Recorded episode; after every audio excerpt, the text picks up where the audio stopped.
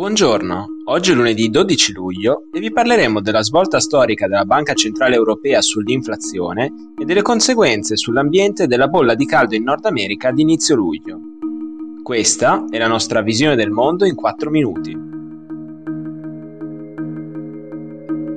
Giovedì la Presidente della Banca Centrale Europea Christine Lagarde ha formalizzato l'abbandono dell'obiettivo di inflazione vicino ma sotto il 2%, seguita dalla BCE nel corso degli ultimi due decenni. Si tratta del capitolo finale di un cambiamento avviato dal suo predecessore Mario Draghi, che dal suo insediamento durante l'apice della crisi del debito sovrano ha dato il via a una fase di rottura rispetto all'intransigenza in tema di politica monetaria che la BCE aveva mutuato dalla Bundesbank tedesca. La decisione di modificare l'obiettivo di inflazione al 2% permetterà al Consiglio dei governatori che guida il meccanismo europeo di stabilità di mantenere più a lungo i tassi di interesse bassi, favorendo la ripresa economica dell'Eurozona. Il Consiglio direttivo ritiene che il miglior modo per mantenere la stabilità dei prezzi sia perseguire un livello dell'inflazione del 2% a medio termine, recita il comunicato della BCE.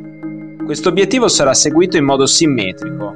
Come ha detto Mario Draghi un paio di anni fa, la simmetria in sostanza significa che non c'è tetto o tetto del 2% e che l'inflazione può deviare da entrambe le parti. Questa svolta è vista dagli analisti come una vittoria delle colombe all'interno della banca centrale rispetto ai rigoristi. Lagarde ha anche annunciato che la nuova strategia della BCE si focalizzerà sull'emergenza climatica.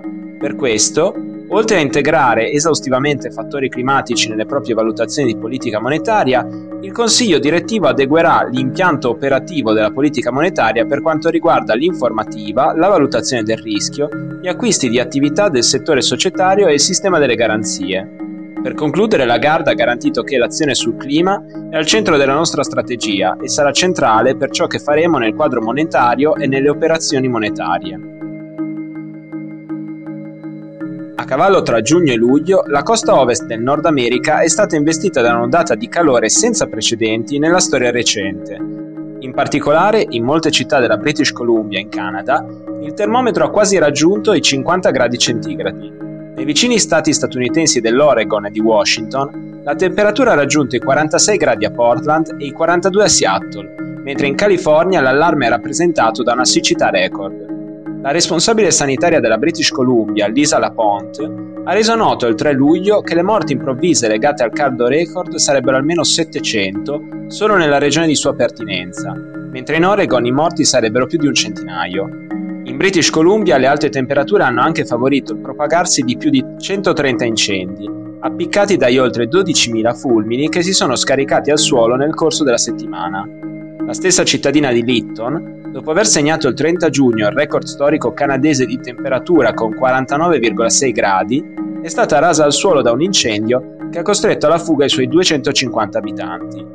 In questo scenario arriva anche l'allarme degli esperti, preoccupati dall'impatto della bolla di calore sulla fauna e flora marine. Secondo alcune stime, più di un miliardo di animali marini potrebbero essere morti nel corso dell'ondata di calore a causa della temperatura raggiunta dall'acqua dell'Oceano Pacifico.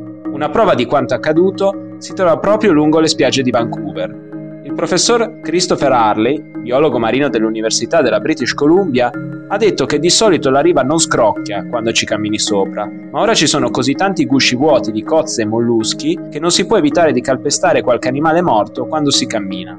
Per il biologo marino, un gran numero di animali è stato letteralmente bollito dall'improvviso aumento di temperatura delle acque, anche esemplari di cozze che sono in grado di adattarsi a temperature che vanno oltre i 30 gradi centigradi. Per oggi è tutto, dalla redazione di The Vision, a domani.